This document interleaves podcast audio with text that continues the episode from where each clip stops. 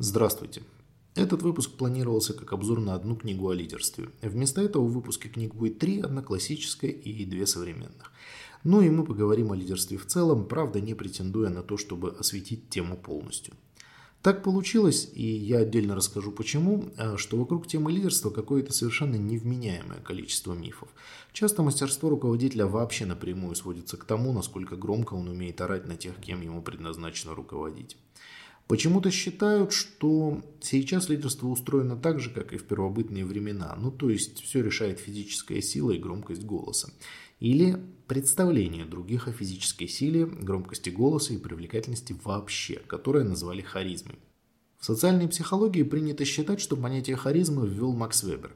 Если вы погуглите что-то про харизму в сети, там вообще практически везде будет одна и та же цитата про сверхъестественные и сверхчеловеческие качества. Я же приведу другой фрагмент из социологии религии, он немного понятнее.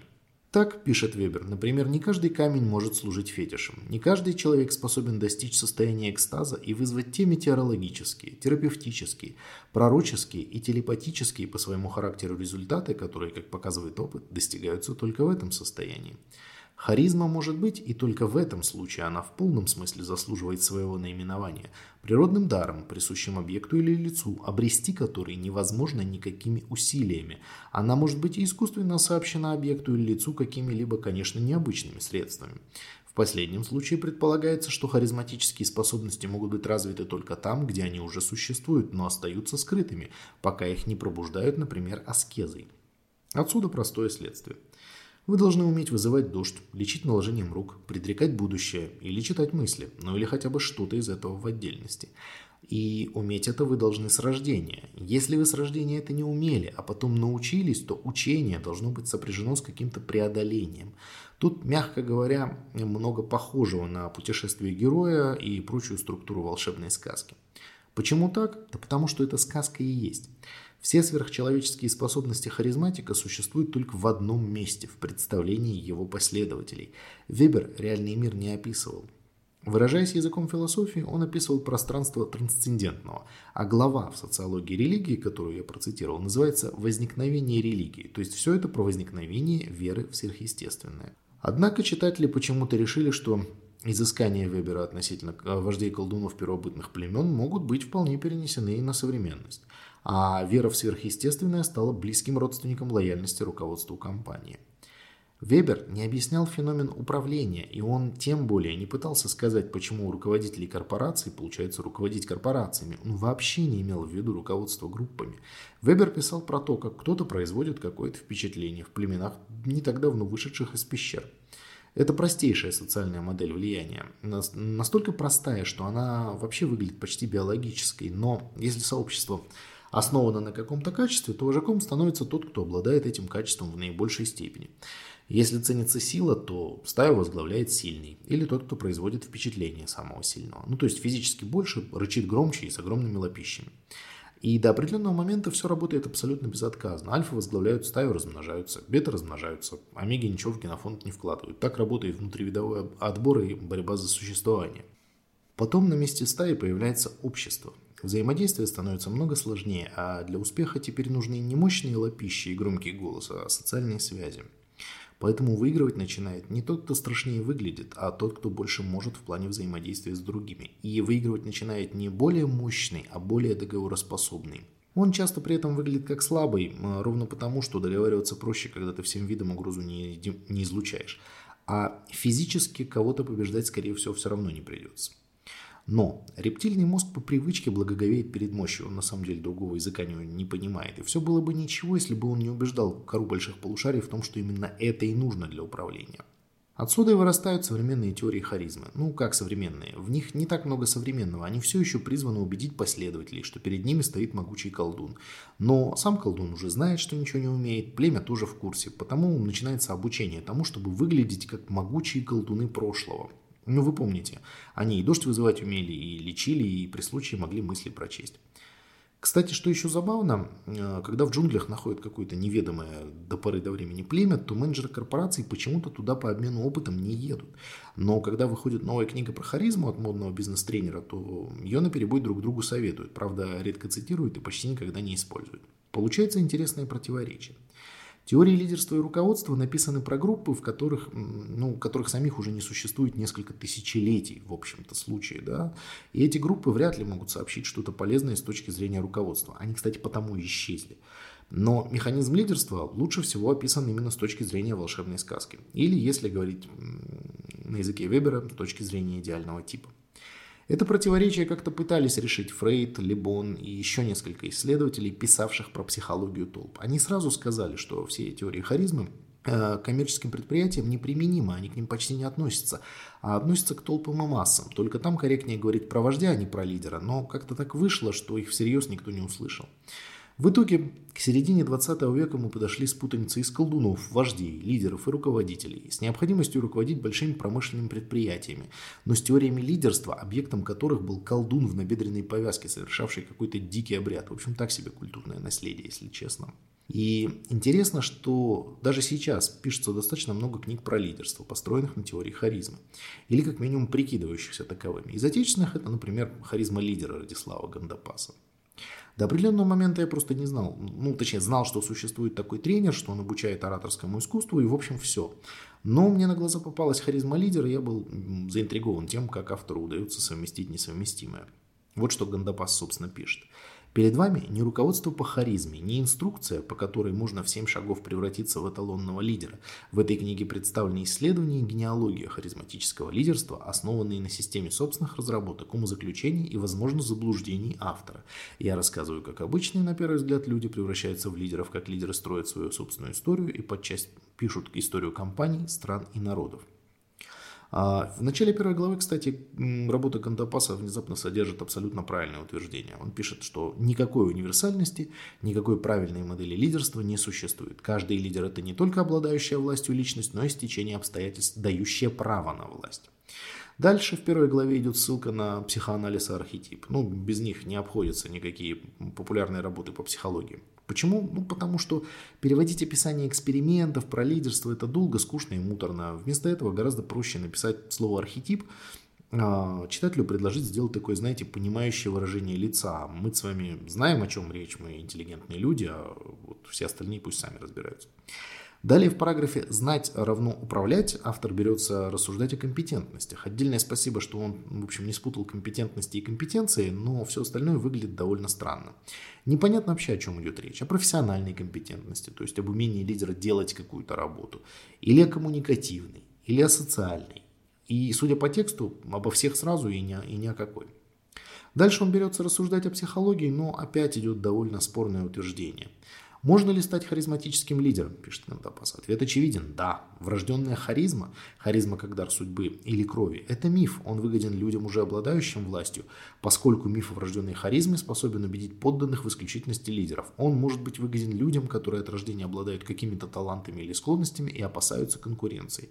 Но лидеры – не особая раса и не особый подвид людей. Вот здесь есть тонкий момент. Если харизматическим лидером можно стать, то это не совсем харизма, это что-то другое. И вопрос терминологии, он, конечно, остается, но важно вот что, что харизма, которая не является врожденной, это не харизма. Харизма обдается при рождении высшими силами. Кем и какими именно высшими силами, неважно, не спрашивайте, но именно ими. И я не очень понимаю, почему автору здесь хочется называть харизмой что-то, что к ней отношения не имеет. Дальше Гандапас пишет, что харизма – это набор черт личности.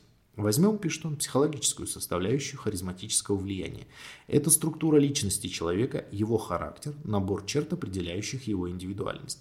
Подкрепить нужные, положительные и полезные черты личности и смягчить роль ненужных, лишних, опасных, разумеется, возможно. Как раз этим занимается психотерапия, но лишь в определенных границах. Ну, там и так далее. Получается, что лидерство – это качество, которое можно приобрести. Сначала. Потом получается, что это качество, которое приобрести нельзя, потому что личность как бы не перепишешь. И вот такие противоречия в книге написаны просто буквально подряд, одно за другим. И дальше следует вообще замечательный фрагмент. Харизма ситуативна, пишет Гандапас. Она не существует объективно как характеристика личности. То есть напомню, что только что он писал, что существует. У Робинзона Круза, попавшего на необитаемый остров после крушения корабля, харизмы нет. Ему недостает объекта харизмы других людей, на которых могло бы распространяться его влияние. И только когда Робинзон встречается с Пятницей, его харизма воплощается в жизнь. Как бы, ну, Может быть и да, но если харизма зависит от группы, то это не харизма. А харизма-то ни от чего, кроме личности, зависеть по идее бы не должна.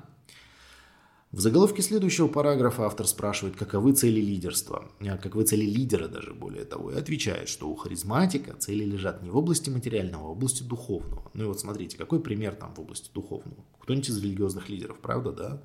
Но нет. Гандапас в пример следования духовным целям приводит Билла Гейтса. И его, кстати, вообще не смущает тот факт, что благотворительностью Гейтс э, занялся позже, он уже побыл главой списка, лидером списка Forbes некоторое время.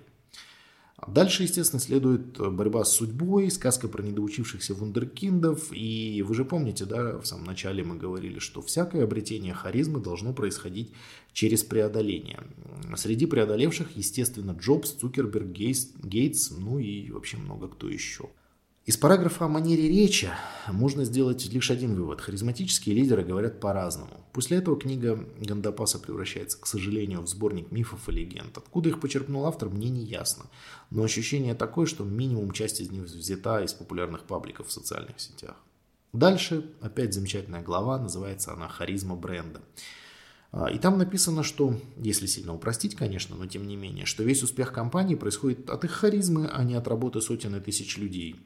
В общем, работа сотрудников не имеет никакого значения. В одиннадцатой главе Гандапас вновь возвращается к безблагодарной уже лет сто, как, наверное, идее харизмометра. Дескать, если построить шкалу харизмы от нуля до ста, то, то как бы то что? То не у всех харизма есть. Многие достаточно умные люди уже век назад пытались изобрести этот прибор, у них не получилось, но это, естественно, автора ни в какой степени не смущает. То есть давайте заново. Заголовок заключения вообще великолепен. Нужно ли стремиться к харизме и могут ли женщины быть харизматиками? Вот как бы я от души надеюсь, что дамы меня слушают. Ну или как это, как говорится, сто доказательств того, что женщина тоже человек. Угу. Ну, то есть, вот я не знаю, откуда он это берет, я не очень понимаю, зачем писать такие заголовки. И не стоило бы их, ну, переписывать, как это, перечитывать перед тем, как публиковать книжку. Бог с ним. В заключении три абзаца посвящены восприятию цвета в приложении Гандапаса, два абзаца тонкостям пользования шариковой ручкой и семь абзацев тому, что женская харизма тоже есть. Дамы, она тоже есть, но она гораздо менее заметна, нежели мужская и вообще сокрыта от глаз наблюдателя. Самое интересное в последних абзацах. Я бы предостерег и читательниц, и читателей от того, чтобы копировать ту или иную модель харизматического поведения. Харизма – это оболочка, эффект, производная от обстоятельств и от других качеств личности, от умения повышать собственную эффективность, от способности реализовывать свой потенциал, хорошо делать свою работу, управлять людьми. Целенаправленно заниматься развитием харизмы, а над действительно важными для себя вещами не работать, это все равно, что вместо физических тренировок покупать спортивную одежду и инвентарь. И еще одно не менее важное замечание. Не пытайтесь создавать обстоятельства, способствующие харизматическому эффекту. Да, иногда лидер способен спровоцировать ощущение кризиса или аврала, но это все равно пройдет. Кризис долговечным не бывает. Не пытайтесь раздувать харизму, подбирая к себе в подчиненные последователи недостойных, слабых людей, на которых легко произвести впечатление. Короче, Гандапас не очень понимает, как развивается харизма. В книге никакой заявленной автором концепции нет, а есть набор вот таких вот полупереваренных, простите, откровений, и, на мой взгляд, он ну, не очень разбирается в самой тематике харизмы. То есть, очевидно, у автора хотелось, у автора было намерение написать что-то прямо глубокое-глубокое. Он хотел написать книгу про лидерство. И... Но это скорее не вышло, чем вышло. Но, допустим, это не слишком характерно. Может, это какая-то редкая современная книга о лидерстве. Подумал я и нашел другую, которую тоже рекомендовали в соцсетях. Книга называется «Харизма. Как влиять, убеждать и вдохновлять». Автором ее является Оливия Фокс-Кабейн. Не Кобейн, а Кабейн. Одно из первых утверждений звучит так. «Я в комплексе постигала науку харизмы, изучая бихевиоризм и когнитивистику и стремясь извлечь из них наиболее практические инструменты и методы. Моя книга поможет вам провести в жизнь научные результаты так, чтобы максимально ускорить ваше обучение». Во-первых, я не очень понял, чему меня тут собрались учить, вы извините. Во-вторых, ну, как бы намерение это было про лидерство рассказать. А в-третьих, очень интересная подмена тезиса. Вместо того, чтобы рассказать нам, собственно, что такое харизма, Оливия говорит, я разбираюсь в харизме. Ну, то есть, как бы, извините. Допустим, она в нем правда разбирается. Она пишет, что харизматическое поведение может быть разбито на три основных элемента. Присутствие, сила и теплота. Ну, с присутствием, как минимум, на бумаге все понятно. Это вот то самое нахождение в моменте, в потоке и так далее, которое, а, в ресурсе еще, которое очень любят инстаграм-философы. Про силу Оливия пишет следующее. Если в ком-то видят сильную личность, это означает, что его воспринимают как человека, способного воздействовать на окружающий мир, используя влияние или власть, крупные суммы денег, профессиональный опыт и компетенцию, интеллект, физическую силу, высокий социальный статус. Мы ищем ориентиры силы в чьей-то внешности, в реакции других людей на этого человека и прежде всего в языке его тела. Вот здесь, смотрите, очень важный момент. Оливия пишет, что сила может быть разной, она складывается из разного, и можно предполагать, что у разных лидеров сила выглядит по-разному. Но вот э, последний фрагмент про язык тела, забегая вперед, она в основном про это и будет рассказывать. То есть она не будет рассказывать про профессиональный опыт, про деньги, про интеллект, про физическую силу. Она будет рассказывать про язык тела. А теплота, как она пишет дальше, это, проще говоря, доброжелательность по отношению к другим людям. Естественно, книга не обходится без сильных и, видимо, поэтому недоказанных и, в принципе, недоказуемых утверждений. После проведения обширных исследований, пишут нам, ученые Массачусетского технологического института пришли к выводу, что путем анализа языка тела участников могут с точностью до восемьдесят семь процентов предсказать, например, результат деловых переговоров или телефонных продаж. Ну и нужно ли, не знаю, говорить, что ссылки на исследования нет. Ну, то есть нет никакой вот там ссылки на статью, которую вы можете скачать, почитать и убедиться. И, пользуясь случаем, расскажу, как в таких случаях распознать вранье, основываясь на буквах. Давайте позадаем вопросы к этому фрагменту. Во-первых, чей именно язык тела анализировали? Анализировали язык тела всех участников переговоров. И если переговоров, то каких? Или только лиц, принимающих решения? Как бы, как узнали про восемьдесят семь процентов? Где пропорция? Почему не восемьдесят восемь, не восемьдесят девять целых пять десятых? У Оливии нет обоснования. Есть лишь э, ссылка на авторитет. То есть, увидев эм ай ти, э, вы должны проникнуться доверием к данным и больше глупых вопросов не задавать. И мне лично кажется, что внутри там все тот же не самый некорректно пересказанный эксперимент Мейрабиана, где невербальными способами передается практически все, но люди, видимо, по какому-то недоразумению, не иначе, продолжают прибегать к ненадежным словам. Доказательств у меня нет, но цифра совпадает. Впрочем, кстати, доказательств нет у Оливии. Ну и опять же, представьте, что такая методика действительно существует. Допустим, есть способы оценивать итог вашего поведения или вашего взаимодействия с другими людьми, основываясь только на невербальных сигналах. Как думаете, сколько времени такое, такой способ удалось бы держать в секрете? Ну типа день, два, три, пять. Не обходится в книге и без классических вот этих вот «ваш разум не может различить воображаемое и действительное, поэтому создавая, создавая харизматическое внутреннее состояние, ваш язык тела достоверно демонстрирует харизму». Ну, я не очень понимаю, откуда такой переход, потому что, э, по сути, вот в, это, в этой цитате, да, речь идет о проблеме актерской игры. То есть предполагается, что если вы хорошо вообразите, то вы хорошо будете себя вести. Если бы это было так, то проблема недостоверной или плохой актерской игры бы не существовала. Но она же, однако же, есть. То есть, очевидно, недостаточно хорошо себе вообразить. Нужна еще какая-то тренировка по воплощению. Ну, бог с ним. Дальше Оливия делает логичный переход к тому, что дискомфорт ума и тела мешает харизме, и потому с ними нужно срочно бороться. С дискомфортом тела бороться просто. Нужно одеться удобно, сесть удобно и вообще быть удобно. С этим спорить, ну, правда, трудно. Но метод борьбы с дискомфортом ума поинтереснее. Дискомфорт ума она связывает с неопределенностью, и для того, чтобы с этим дискомфортом ума бороться, нужно неопределенность снизить. И, соответственно, Оливия предлагает неопределенностью поуправлять. Ну, как минимум, так написано, что она предлагает ей поуправлять, а в действительности же она предлагает управлять собой, чтобы снизить неопределенность. И рецепты ее никакого отношения к харизме не имеют. Они не вредные, они иногда даже полезные, но с ними ваша харизма никак не увеличится. Вообще Оливия собирает какой-то бинго из рецептов по самопомощи. После рецептов для повышения комфорта она приносит нам рецепты по визуализации желаемого. Прием древний, кстати, и очень популярный сейчас, но он, извините, не работает. Я думаю, что все мы видели себя во главе списка Forbes, но по какому-то неясному недоразумению там сейчас вообще другие люди. Как по мне, это все, что нужно знать о могуществе визуализации. Более того, Оливия предлагает воображать известных личностей в качестве своих советников. Почему эта рекомендация поможет стать лидером, а не приведет в палату с мягкими стенками, мне не ясно. Не очень так же понятно, как советы по визуализации вместе с рассказами о могуществе визуализации идут рядом с советом «Представьте себе собственные похороны». Если что, это не шутка, эти советы буквально в соседних параграфах. Харизма, по мнению Оливии, бывает разной: сосредоточенной, вдохновляющей, доброжелательной, властной. И изо всех этих харизм лидеру нужно выбрать одну и развивать ее. При этом харизма должна быть еще и, вот, внимание, правильной, не подходящей для ситуации, а именно правильной.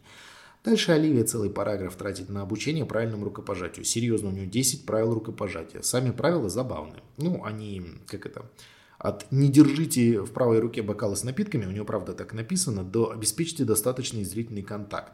Знать бы еще, какой именно зрительный контакт следует считать достаточным. Вот. В следующей главе обсуждается разговор. Но не простой разговор, а харизматический разговор. Так же, как раньше харизматическим было ваше рукопожатие, теперь харизматическим должен стать разговор.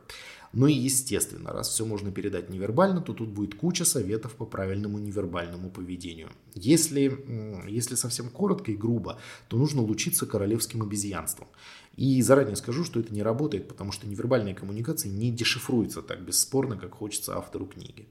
Все книги про харизматическое лидерство, а, да и не только про него, становятся особо неубедительны, когда дело касается трудных ситуаций и сложных случаев. Так и с книгой Оливии. Параграф про трудные случаи там, естественно, есть. Но рекомендации уровня «делайте хорошо, а плохо не делайте». Ну вот, например, общаясь с трудным человеком, переключитесь на сочувствие и оставайтесь в таком состоянии. Сложно уже ничего, правда? Хочется сказать, и как получается? Ну, то есть, на уровне букв все ясно. Как это сделать? Кто бы знал. Ну или другой, другой совет. Продумайте время и место будущей беседы. Постарайтесь по возможности проявить максимальную тщательность в выборе и того, и другого.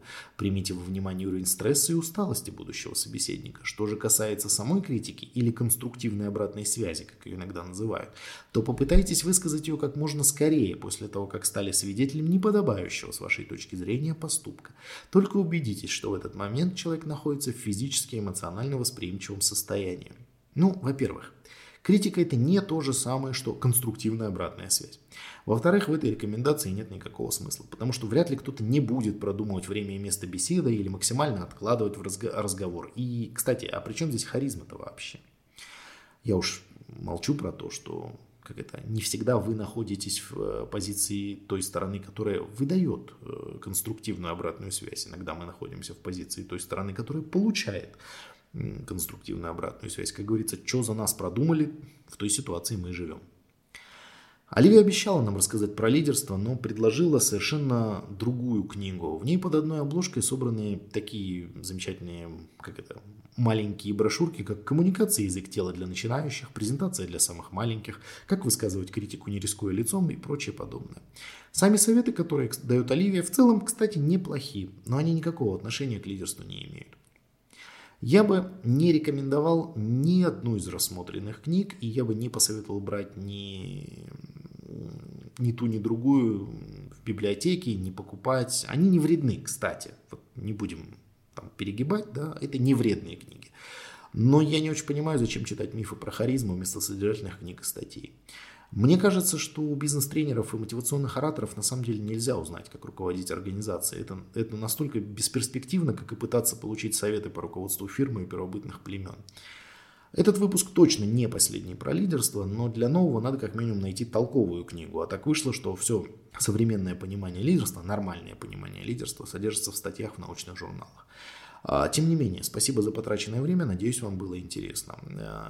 Отдельная благодарность всем подписчикам. Напоминаю, что вы можете слушать подкаст совершенно бесплатно на любой платформе: Яндекс.Музыка, подкасты Google, Apple или Spotify, все что, все, что вашей душе угодно. И отдельное спасибо платным подписчикам. Я напоминаю, что поддержать создание новых выпусков вы можете по ссылке на Boosty в описании подкаста. Подписчикам доступны аудиофайлы, которые можно скачать и слушать отдельно без интернетов. Доступны сценарии и разные дополнительные материалы, которые я тоже иногда выкладываю. На этом на сегодня все. Спасибо и до свидания.